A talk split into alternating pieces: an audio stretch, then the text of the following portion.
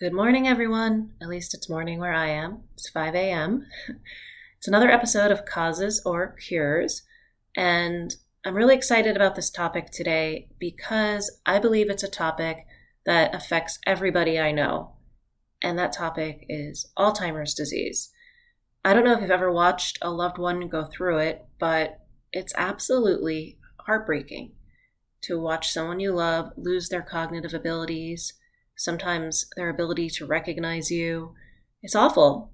And you might be wondering is there anything I can do to treat this? Am I going to get it? What are my risk factors? Is there anything I can do to prevent it? These are all questions that I have too. Um, and I think a lot of us have. You're not alone. So I'm super excited to have Dr. Douglas Watt to talk about these um, these questions that we have. He is calling in via Skype from Florida, so he's taking time out of his busy day. Uh, so we did the best with the recordings that we could. Um, who was he? Well, he was on Causes or Cures before. He did the episode on the social brain hypothesis for depression. So if you struggle with depression, I highly recommend listening to that one. And as it were, depression is a independent risk factor for Alzheimer's disease as well my sister, she's a physician outside of Philadelphia, and she called me after listening to that episode and was like, that was fantastic. That was great. Because he explains things and he tells you things that, you know, you don't really hear in medical school because a lot of the theories are, are drug biased, to be honest. Um, okay, so who is Dr. Douglas Watt for refresher? He is a senior clinical neuropsychologist. He's on the faculty of the Boston University School of Medicine, Harvard Medical School and the Boston Institute for the Study of Violence. He's been the director in chief of two clinical neuropsychology departments in Boston. Um, he has written over 60 peer reviewed publications on emotion, cognition, the brain, and behavior, multiple textbook chapters, and lately he's been traveling around the world and lecturing about the various forms of dementia associated with Alzheimer's disease. So let's take a listen to what he has to say.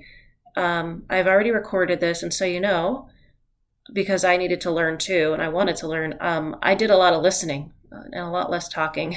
So you're mostly going to hear him talk. Um, and by the way, as scary of a topic as this is, and as heartbreaking as a topic as it is, I left the podcast after I did it. I felt hopeful. I felt very hopeful, and I hope you feel hopeful too because he says a lot of good things in there that anybody can do to help lower their risk. Okay, let's just get started. On the line, we have Dr. Douglas Watt, who's going to talk about Alzheimer's disease. And so, thank you for being on the line. And I guess uh, maybe just talk about why you got interested in this. Uh, well, thank you for inviting me, Erin. It's as I said earlier, it's it's always a privilege to teach. So, um, yeah, that that's an interesting question in itself. How in the world did I end up in this strange uh, domain of neurodegenerative disorders? Um, you know, like a lot of journeys, a fair amount of it is serendipity and sort of after a series of left and right turns, you you end up in a territory that you didn't even know existed. Uh, before you started making those turns. Um, it it started out with an interest, really a more general interest in the brain and sort of you know the central question in neuroscience, like how does the mind emerge from the brain? Um, and I was a clinician um, and uh, got training as a neuropsychologist, and, and of course, you know, Alzheimer's disease and other neurodegenerative disorders, other dementing disorders, is kind of what's out there. So, about 35 years ago, I, I kind of started doing a really progressive deep dive into the biology of of AD and, and related things because uh, I just wanted to understand what I was seeing clinically. You know, why were people losing uh, short term memory and then other functions from there. What did all that mean? Uh, so it's it's been a long project in a sense to educate myself, uh, especially since my my formal education was was terribly short on that.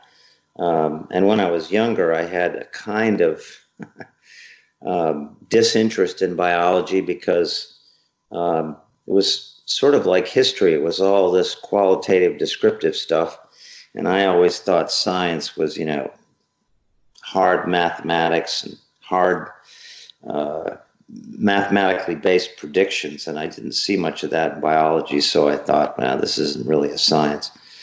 Of course, that's not really true, but the the mathematics of biology, something that we'll talk about as central to the Alzheimer's disease puzzle. It's it's nonlinear. Um, things in biology are not billiard balls, uh, but but massive recursive loops. In other words, um, everything in biology, whether it's you know whether you're interested, say, in the the population of a species and what regulates that population, or whether you're interested in sort of much smaller scales like you know cell signals or inflammation or basically any topic in biology. Um, whatever you're interested in is regulated by an enormous collection of negative and positive feedback factors, what I call the, the principle of recursion. Um, and whatever feedback factors and whatever factors we can map that regulate your phenomena of interest, um, you have to assume that that's a partial list. In other words, we, there are factors we don't know about, and there are interactions we don't know about between factors. And you know, we're always discovering some new cell signal or some additional mm-hmm. aspect, say, to inflammation or uh, metabolic function, or again, any domain in biology that fits into this forest of, of recursions. And in that sense, I, I really think biology is a place where you had better practice humility. And I think, in a real sense, the, the, the most troubling story about Alzheimer's disease is the large scale failure of scientific humility. Um, in other words, the, the dominant idea, we'll get into this more as we start exploring this. The dominant idea has been a kind of appealing oversimplification that, that amyloid, um, which is a product of um, several protein interactions, creating a molecule called beta amyloid, Amyloid is really a family of molecules, not a single molecule. But in any case, that because Alzheimer's disease was marked by amyloid, um, and because there was some evidence that amyloid was critical to neurodegeneration or had at least some relationship to neurodegeneration, that therefore amyloid was the cause of Alzheimer's disease. And this is the amyloid cascade hypothesis in a nutshell. And it's been the dominant idea in the field since the early 90s. Just that amyloid keeps building up. Well, it, it you know, maybe we can just dive right into since since I've already opened up a can of worms by by mentioning this, I might as well explain myself. Um, amyloid um, as I said, is a family of proteins um, created from something called the amyloid precursor protein. And now we know there, there actually are several other molecules that are kind of like the precursor protein. And we know that, you know, this big long molecule, which sticks sort of through cell membranes and, and even uh, inside of cells. Uh, that big long protein, it's you know hundreds of amino acids, is cleaved by several enzymes.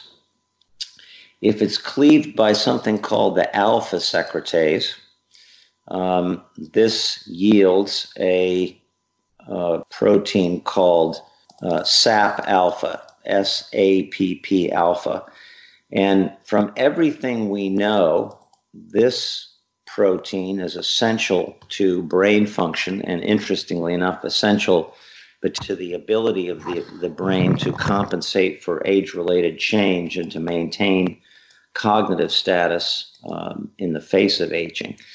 Um, it has a whole bunch of, of what we would call pro plasticity functions, um, including um, helping neurons to resist uh, what's called programmed cell death.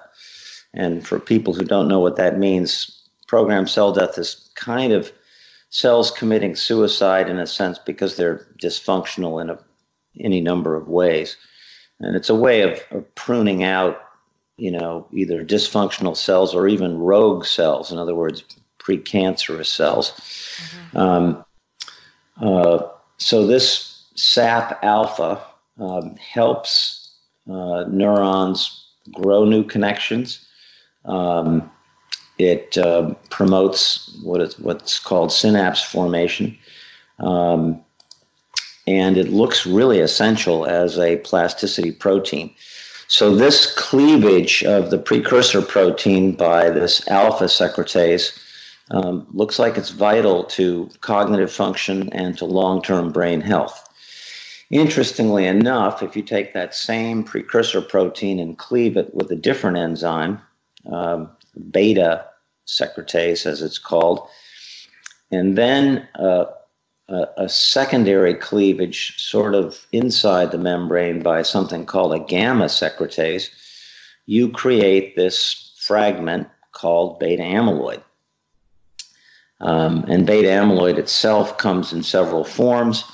And, you know, an interesting question is so, you know, what's the difference? I mean, in other words, uh, what's the difference between this alpha pathway and the beta pathway? Well, that's still not entirely understood, but it looks like in a young person who's healthy and who does not have any form of infection, almost all of our cleavage of the precursor protein is in the alpha direction.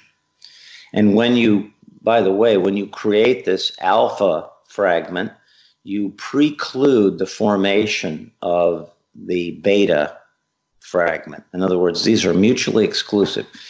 You can't do both. So if you create the, the SAP alpha, you prevent the formation of beta amyloid. Um. So, in that sense, it's a functional bifurcation uh, in what we would call proteolysis or in, in protein processing or proteostasis. An interesting, you know, central question, of course, is well, what determines which direction the system goes? Because obviously that might have a huge uh, relationship to um, Alzheimer's disease. And the answer there is well, like everything else in biology, there's no single factor. But um, one way to get more beta amyloid and less of this alpha fragment is to generate uh, signals of infection. And other things related to aging. In other words, when you when you lose amine signals, in other words, when a neuron is not getting amine or cholinergic signals or is sort of disconnected from those signals, it's more likely to transition into the beta amyloid pathway. Um, when it's not getting sex hormones, which of course is another age related change, it is more likely to segue into the beta amyloid and away from this alpha uh, alpha pathway. And um, perhaps the biggest factor, or at least a big factor, is again inflammatory signals. Um, in other words, any signal of viral or fungal or bacterial infection um, drives the system towards the production of beta amyloid. And this is really a, a, a, central issue that the amyloid cascade hypothesis has totally failed to address, or, at least mostly failed to address. These uh, proteins and these secretases are selected processes, they're built into our genome. So they must have an adaptive function. They, you know, Uh, something goes awry with that, perhaps in in Alzheimer's disease, but they have an adaptive basis, so they wouldn't be there. And it looks as though beta amyloid may have a couple of, of physiologic roles. One is that it is an antimicrobial protein. Um, it's involved in innate immunity, as we call it. Um, it's involved in um, combating viruses, funguses, and bacteria. Um, the second function that it may have is that it's a, um, a way of downregulating synapses uh, or pruning synapses, perhaps. Um, in other words, if the alpha secretase sort of promotes and proliferates synapses, the, the beta amyloid fragment um, may do the reverse. And obviously, there has to be a balance of these things because um, you don't want, you know, too much synaptic pruning. Uh, that gets you in trouble. Um, but you have to have some. So, in that sense, um, perhaps what's going awry is a balance between plasticity, promotion of plasticity factors, and inflammation um, and related processes. And we've, we've known for a long time that, that the immune system is involved in pruning synapses. For example, in schizophrenia, there's a lot of evidence that schizophrenia is caused by um, an excessive pruning of synapses from some kind of poorly understood neuroinflammatory process. Um, so, in that sense, again, uh, there are strong suggestions that um, beta amyloid may be getting overproduced um, because of some kind of immune challenge. Um, so, can I just um, stop you here and ask? Sure. Um, yeah. In ter- you, you know, a lot of times, um, a lot, well, a lot of chronic diseases go back. Like, there's a connection to family history. Um, we're seeing, I think, more early onset. Um, mm-hmm and I don't know if that's due to better testing or screening, but um, oh, sorry, sorry, not sure what that was. that's a, that's my cell phone that I did not turn off. Uh, okay, that's okay. um, we do the best we can with these. Um, is there any test that a person who is worried? Obviously, a lot of people are worried about Alzheimer's disease, but um, yes. uh, is there any test that a person can do? When should they start doing them? Um, I would say that there is is evidence that we can make earlier diagnoses. I don't think there's any evidence that earlier onset is increasing. Um, what we have now is a, is a complex staging scheme for Alzheimer's disease. Um, and let me talk a little bit about that because it relates to an answer to your question about what kind of workup somebody might might profitably get. Um, we used to think of Alzheimer's disease as, as just this clinical process of cognitive decline. In other words, you became forgetful and you became really forgetful. Uh, and as you became really forgetful, you lost other cognitive functions. Your language declined. You had more word finding problems. Most forms of Alzheimer's disease involve this so called amnestic phenotype. In other words, where forgetfulness and progressive erosion of short term memory is kind of the dominant cognitive signature. But we, we know that there, there are other um, cognitive phenotypes or other cognitive signatures. In other words, some people don't have that classic amnestic um, signature. Um, they have other signatures, like they can become uh, very disorganized and disinhibited, or they can become apathetic, um, or they can demonstrate a primary and progressive type of aphasia, in other words, primary erosion of language, where language is, is the domain that's falling apart early. Um, and even some forms, uh, for example, there's a form called Balint syndrome, which is kind of a visual spatial um, disconnect. Um, people lose the ability to map space and to um, uh, construct uh, visual space properly. So it's not all just forgetfulness, but that's the vast majority of, of, of histopathologically confirmed Alzheimer's disease. Um, so let me go back to this question of stages. In other words, um, if somebody's worried about Alzheimer's disease, um, you know, how do you approach the problem of of confirming that you either do or don't have it? And that's that's complicated. The disease comes in two forms. One is called familial, um, and this is related to three families of mutations, all affecting the amyloid precursor protein processing. Either the precursor protein itself is mutated, or the secretases, the cleaving enzymes, are mutated. And this yields a kind of an early onset version of the disease, um, probably because of overproduction of the more neurotoxic forms of beta amyloid, particularly beta amyloid 42, which is hard to get rid of and is perhaps particularly neurotoxic. Um, but that is not uh, more than a few percent at most of the Alzheimer's disease pie, so to speak. It's a tiny slice. That's the familial disease that looks like it's pretty much genetically determined. Um, in other words, if you have a mutation in one of those three pathways, it looks like if you live long enough, you're going to get the disease.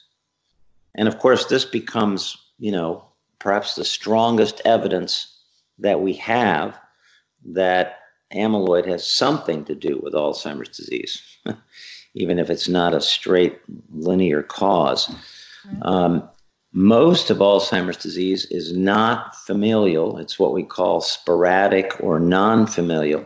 But even there, there are uh, genes, particularly one big ticket item referred to as APOE, which stands for apolipoprotein epsilon.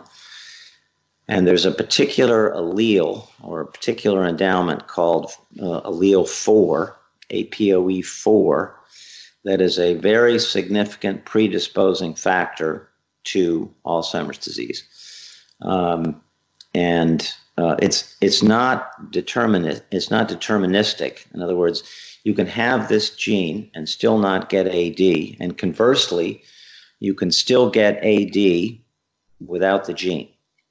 Um, but it does convey, if you have one copy of the allele, it conveys about a three times um, risk elevation, which is pretty significant. If you have two copies, what we would call, you know, homozygotes, or both copies um, are APOE4, you have about a 25 to 30 percent, uh, a 25 to 30 times greater risk. In other words, it, it's almost deterministic. In other words, if you live long enough, you're going to get Alzheimer's disease, um, with probably very few exceptions. Um, and of course, that raises the interesting question what the heck is APOE doing, and, and why does it have a relationship to AD? Um, and that may have two answers. One is um, APOE4 is poorer at clearing junk proteins out of the brain, including, of course, beta amyloid. So your your garbage removal is poor, and secondarily, um, it predisposes to more inflammation, um, and both of those may be important. So if somebody is worried that they might have um, Alzheimer's disease, the first question is, well, did your either of your parents have an early onset dementing disorder? And by early onset, I mean sort of before 60 to 65. Um, and was it characterized by, again, forgetfulness principally um, in its early stages? If the answer to that is yes, it's possible, although unlikely, that you might have, um, you know, one of the genes that creates familial AD. Um, more and more families are sort of becoming aware of this because there's been so much, you know, sort of publicity about this family of, of mutations. Um, again, it's it really is only about you know one to maybe three percent of the whole pie of Alzheimer's disease. So it's unlikely that you know, you've got that problem. You may have APOE4, on the other hand, um, and you may have a family history that is not familial AD, but simply an increased incidence of non familial AD in your family background because of APOE4. You can get a genetic assay that shows whether or not you have APOE4. Um, we don't think that that has a lot of clinical utility, again, because APOE4 is not deterministic and it doesn't really change anything that you might be doing. So, in that sense, you know, diagnostic information without a change in an intervention or a treatment algorithm is, is thought to be sort of, you know, low yield or no yield. So, we don't recommend that. What we do recommend um, is that there are a group of of increasingly um, definitive biomarkers, as we call them, that you can get done. Um, some of them are somewhat expensive, so you you know um, you would need to have an insurance uh, uh, standing behind you on that. Um, the most expensive one that tells you whether or not you're somewhere in the Alzheimer's d- disease trajectory is an amyloid PET scan. Um, this basically tells you um, whether whether or not you've got um, elevated deposition of beta amyloid in your brain. Um, there's another family of, of biomarkers that you can get done that is less expensive but somewhat more invasive. And these are uh, protein assays of cerebral spinal fluid, which involves getting a spinal tap, which most people find uh, somewhat unpleasant. Uh, you know, big needle inserted into your back. Um, even though they give you anesthetic for that, it's not pleasant. Um, and of course, it's scary to have somebody sticking a big needle into your spine. Um, obviously, they don't want to hit the spinal cord. They just want to sample a little bit of, of cerebral spinal fluid. And what you can see um, as people are in the very early stages of this process, what we would call the preclinical stages. This means you have not started any version of a cognitive decline, but you have started to deposit significant amyloid in your brain. Is that the amount of of amyloid, particularly beta amyloid 42, goes down in cerebral spinal fluid. And that's a little bit paradoxical, um, but that's because it's not being cleared out. In other words, if if the levels of it are higher, it means you're clearing it out and it's not getting deposited in the brain.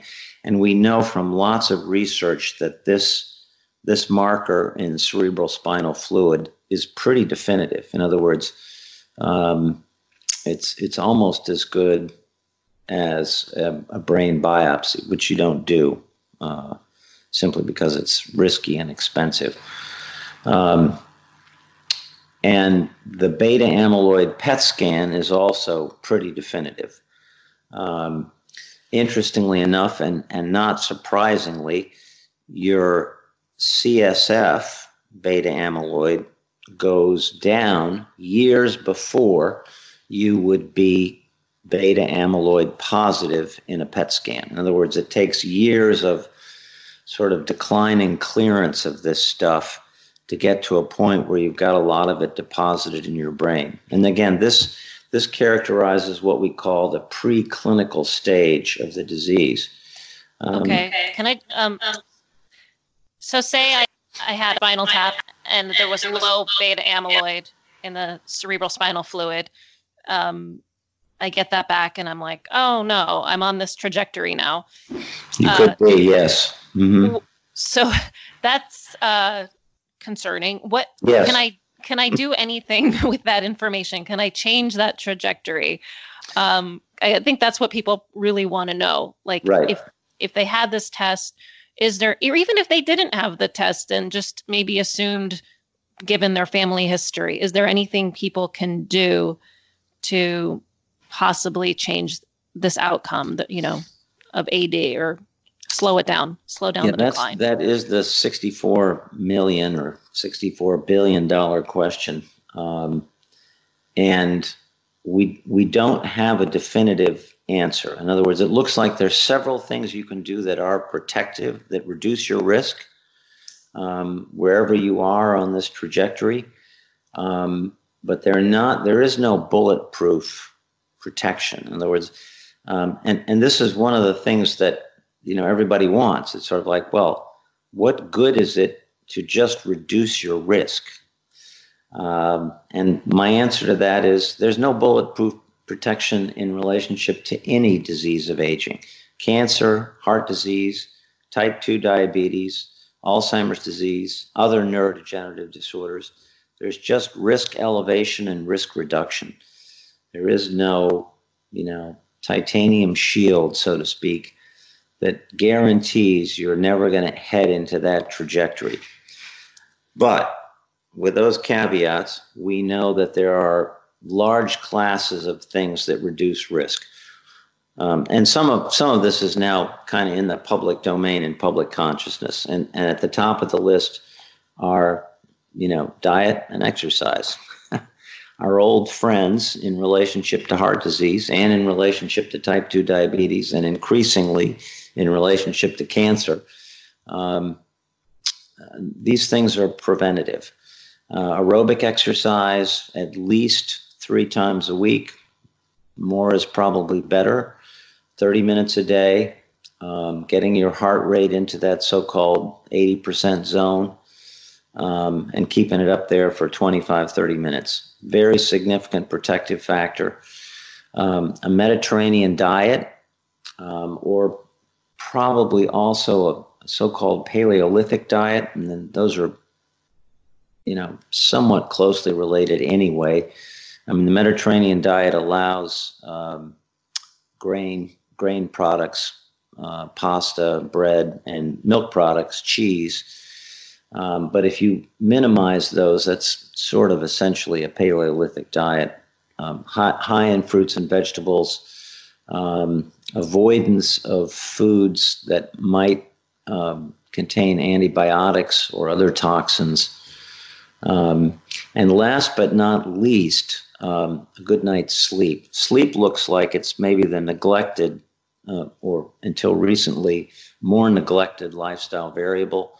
Um, and sleep is critical because during slow wave sleep, um, we clear out, um, you know, junk and debris from our brains, including beta amyloid. Um, so people with sleep disorders who get their sleep disorders successfully treated, and sleep apnea, of course, is the, the big ticket item there, they also reduce their risk for AD. And last but not least, um, reducing um, depression, treating depression effectively, and reducing social stress, improving social connection, uh, just as we talked about in relationship to depression. Um, and depression particularly recurrent depression, is an independent risk factor for Alzheimer's disease for uncertain reasons. Mm. But um, improving social support, reducing social stress, um, improving your diet, um, getting regular exercise, and a good night's sleep. I mean, those are um, uh, the best preventative strategies that we have right now. And and the sum no no study has been done that looks at all four of those together. But the studies that have been done just on diet and exercise um, suggest as much as a 60% reduction in risk just from those two interventions. Wow. yeah. It's non trivial. Um, in other words, it's it's not just shaving a few points off your your risk. It's it's really significantly cutting into it. Um, and as I said, no no study has put all those together. In fact, to my knowledge, there's never been a study that puts even three out of the four together. In other words, say diet, exercise, and sleep, or diet, exercise, and social support, or social support plus sleep plus exercise. Because we have tended to see these things in sort of separate boxes, but the research on the diseases of aging suggests that all four of these intercept your risk for all the diseases of aging, including Alzheimer's disease.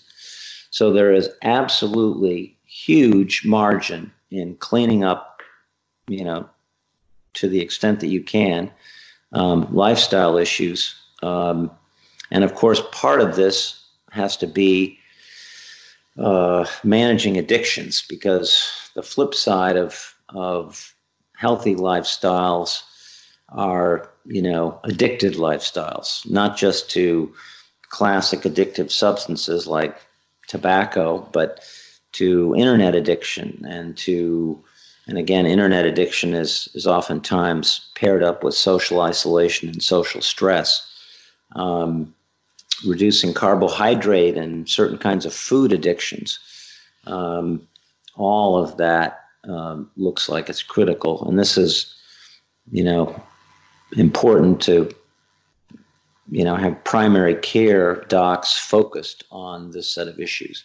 And i think i think there's more focus on that than there used to be. Um, although there's still a tendency to sort of think of prevention as beta blockers plus statins. In other words you you know focused on blood pressure and lipid uh, markers and so forth but prevention really has to be centrally about lifestyle change and improving your lifestyle. Um, so, if you're worried about Alzheimer's disease or any other disease of aging, that's where your biggest payoff is going to be. We we do not yet have um, any version of a pill, and we may never have a single pill, so to speak, that prevents people from getting Alzheimer's disease um, simply because the more we understand about the disease, the more it looks like a hugely multifactorial, uh, multidimensional puzzle box. Um, the, I would say the most interesting recent work about that um, is the evidence that the microbiome um, is critical, uh, may be critical in um, Alzheimer's disease risk. And for people who are not knowledgeable about what that means. This is the the vast and diverse population of bacteria in your GI tract, um, and it's a bit humbling to consider that from a a simple cell count perspective, in other words, numbers of cells, you have many more bacterial cells inside of you than you have human cells. Um, and all vertebrates have this very complex and still poorly understood symbiosis with probably hundreds of bacterial species, um, some of which we know something about, but probably many of which we know next to nothing about. And the microbiome looks like it has a huge regulatory impact on the brain. Um, and good microbiomes um, promote the brain, and bad microbiomes harm it. And another way of thinking about this is that at least half of what we have attributed to diet um, in terms of health versus disease um, may simply be that certain diets promote a good microbiome and other diets don't. Right. Um, and um, I've written about the microbiome before in relation to depression and anxiety because uh, there's some studies on on that and um, what in your opinion what's the best way to improve the microbiome i know people take probiotic and sometimes prebiotic supplements but uh i me personally i think folks should try to do it through their diet first. Yes. Um for sure. I mean just, there is a role for some i mean before we understood all this and we routinely and and sometimes still routinely handed out antibiotics like cotton candy right? Especially for childhood ear infections, um, we were destroying people's microbiomes um, with that practice, and you know some of those individuals have ended up with, you know, all kinds of chronic illnesses that look more and more like they're related to, uh, micro, you know, this this dysfunctional microbiome that's generated from chronic antibiotic use. But that that issue aside, um, you know, the classic correlate is is diets high in fiber from fruits and vegetables, um, low in sugars, or at least you know not, not with a lot of supplemented sugars, and that includes artificial sweeteners. Um, all of those look, you know, bad from the standpoint of creating species that are more pro-inflammatory um, and that promote what is now referred to somewhat colloquially as leaky gut or leaky gut syndromes. In other words, the, the regulation of this intestinal barrier um, looks like it depends a lot on the species that are in your GI tract. Um, and there's a there's a similar and related process directly relevant to Alzheimer's disease, the blood-brain barrier, and the regulation of the blood-brain barrier and the regulation of the intestinal barrier look like they're tied together in a variety of ways. Um, and if you if you introduce through a leaky um, blood-brain barrier, you introduce um, an increased incidence of pathogens into the brain, viruses, fungi, etc., including commonplace things like the bacteria that causes gingivitis, um, herpes simplex 1, which looks like it has a, a fairly potent relationship with Alzheimer's disease. If you get these organisms into the brain, um, the brain produces more beta, beta amyloid to, to try to combat these. Um, and it may be that over time, uh, if it can't get rid of the beta amyloid, um, what happens in the brains of people who head into Alzheimer's disease is that the the resident immune cells in the brain, glial cells and astrocytes, um, first try to get rid of the beta amyloid, but after uh, you know a period of time, and for reasons that are still somewhat mysterious, um, they start going after the brain itself. They start going after synapses and even engulfing whole neurons. Um, your glial cells, um, as, as one person, your immune system in general and aging, is, is simultaneously your best friend and your worst enemy. Um, and you want to keep your immune system sort of on your side. Um, and not have it attacking your brain. And I think there's a lot of evidence that even though beta amyloid has something to do with this um, problem of um, inflammation in the brain, and, and again, it may be uh, produced in relationship to inflammatory stimuli as a defense. That after a certain period of time, the beta amyloid itself becomes pro inflammatory, and then your resident immune cells, the glial cells, um, go from being what we would call neurotrophic, secreting neurotrophins and promoting growth, to neurotoxic, starting to attack the brain itself. Um, there's a lot of evidence that the clinical stages of Alzheimer's disease, past this preclinical sort of asymptomatic deposition of amyloid, that that as the brain environment becomes more and more inflammatory, we lose more and more uh, cognition. We still don't understand what that transition is like, and, and just to give people a sense of the time frames here, you can have amyloid deposited in your brain for 5, 10, 15, and even 20 years before you start to transition into a cognitive decline.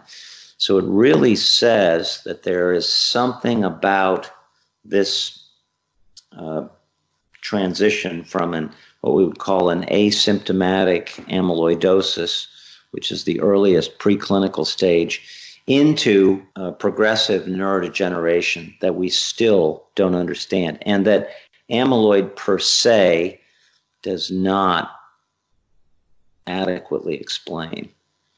Um, but I think it's really positive, uh, like you said, with the studies with exercise and diet, um, can reduce your risk by 60%, percent mm-hmm. which is not insignificant. And then, oh, yeah, uh, it's huge. If, if more people focused on sleep hygiene and also uh, maintaining social interactions as as we age. You, I would assume. I'm just assuming. I without a a, a test, but um, would it, it'd probably be a lot higher than sixty percent. Maybe. Yeah, I think you have to assume that, and, and it, you know, because of, um, and this this is a big problem in science in general. It's what I call siloed knowledge. Yeah. In other words, you've got um, the biology of aging in this silo over here, and you have Alzheimer's disease researchers merrily chasing after amyloid without really understanding how Alzheimer's disease is a disease of aging. It's not simply a disease of amyloid. Aging is the single greatest risk factor for AD, and it's also single greatest risk factor for all of the diseases of aging. Um, and um, we know from a lot of other work that aging involves a whole host of changes.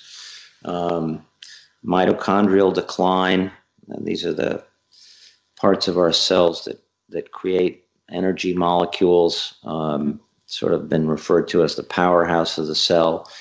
Um, that declines in aging. Our DNA is progressively more damaged, um, and that yields something called cellular senescence.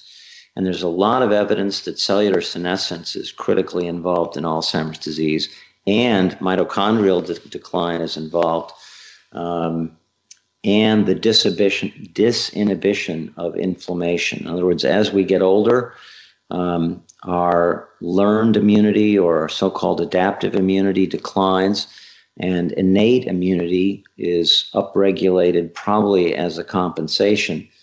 Um, and you can think of this as sort of like, you know, you've got an increasingly dysfunctional fire department.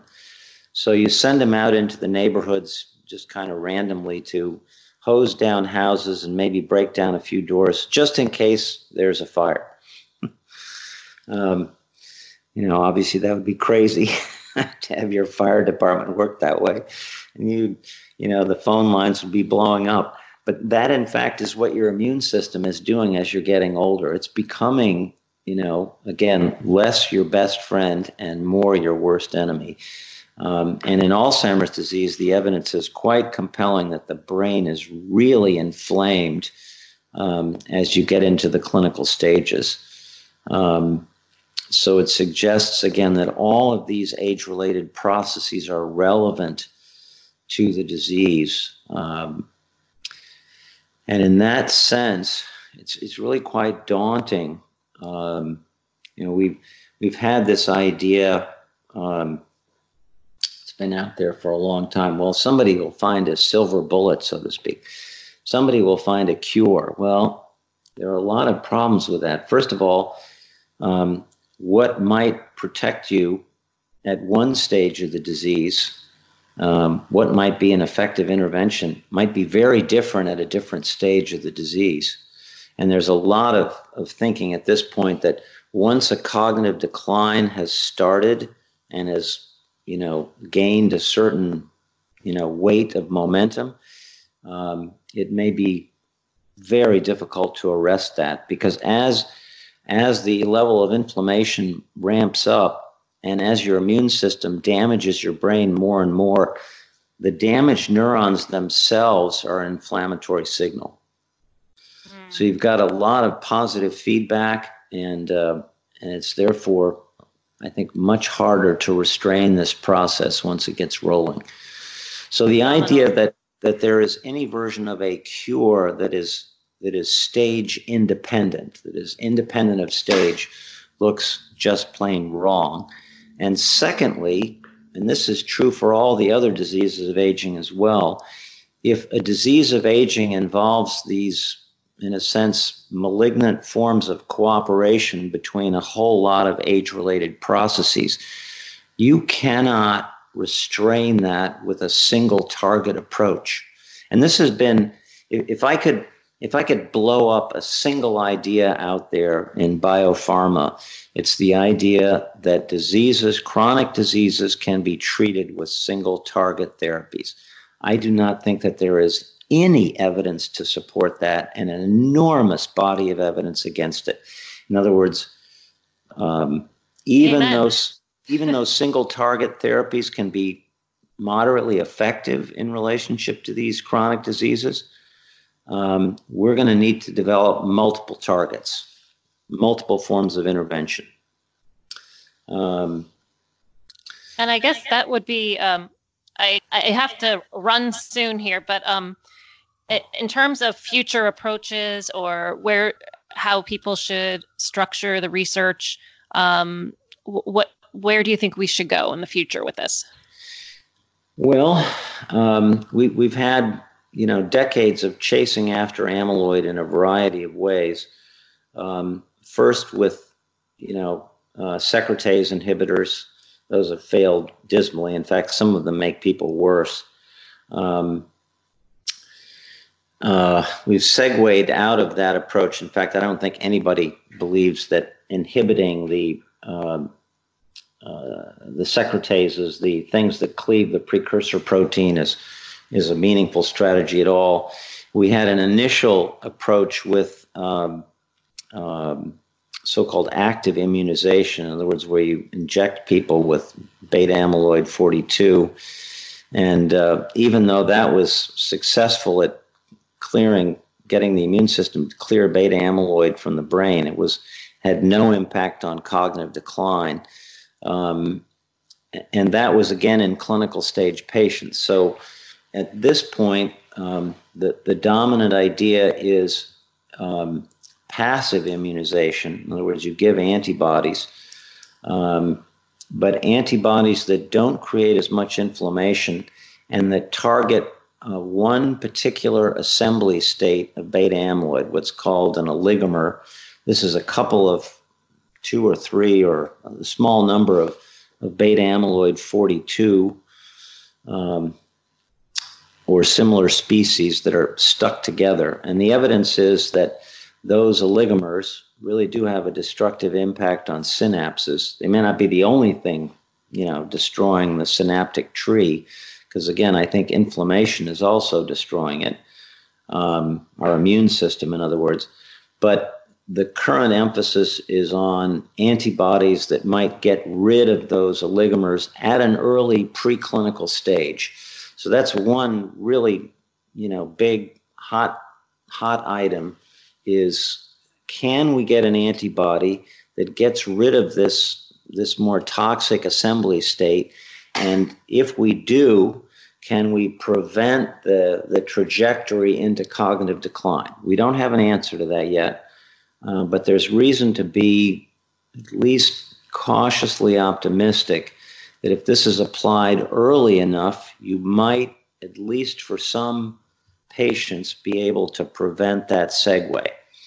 A second approach, which you know piggybacks with that, is how can you get your glial cells um, out of this neuropredatory, neurotoxic pathway? In other words, you know the glial cells were thought of as you know almost like an epiphenomenon. Well, maybe they're doing more good than harm because the glial cells are vacuuming up beta amyloid. Well, yeah, they are, but at some point, and this again is is not very well understood. At some point, they sort of stop vacuuming up beta amyloid and they start vacuuming up your brain, for mm. lack of a better term.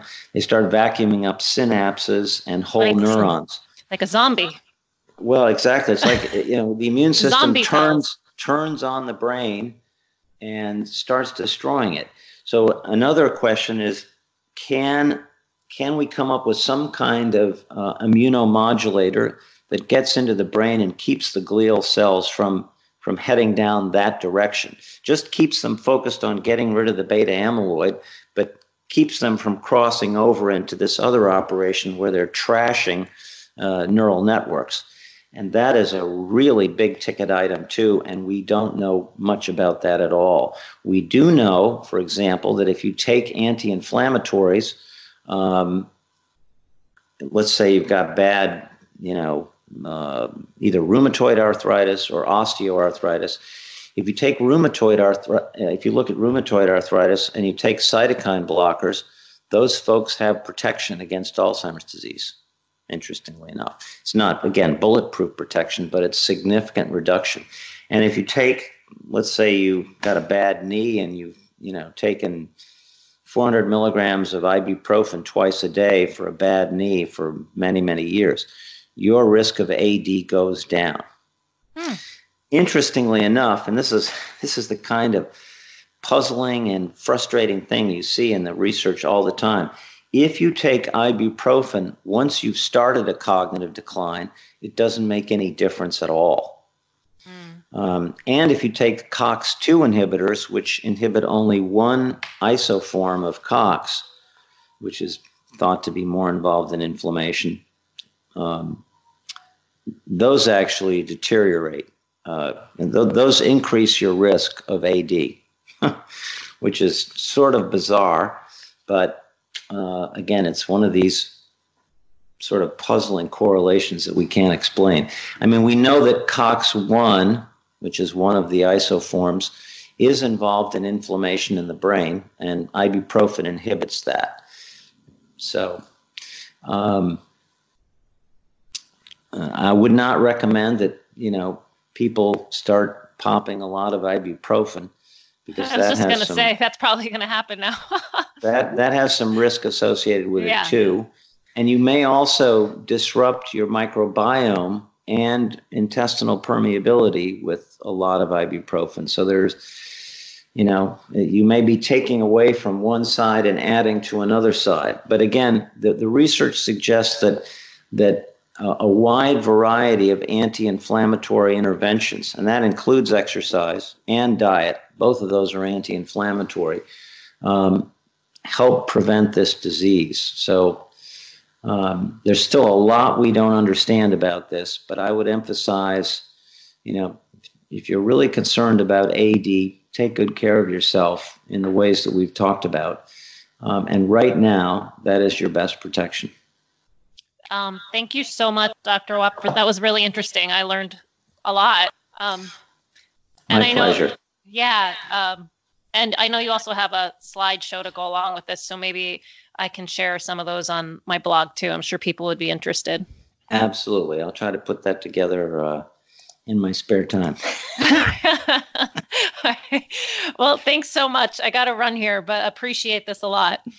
Um, entirely my pleasure, Erin. Thank you again. Uh, Okay. Bye bye. Take care. Thanks so much for listening, guys. Uh, I hope I hope you feel hopeful. I know I did after listening to that. Um, all right. Hope you subscribe to Causes or Cures.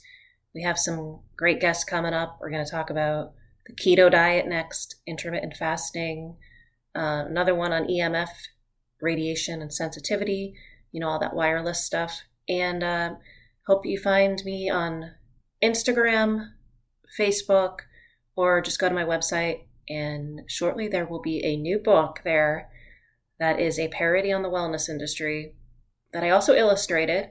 Um, but nobody is sacred in the book. It's um, I I enjoyed writing it, so I think I think you just have to read it. That's all I'm gonna say. All right. See you later, guys. Have a good one.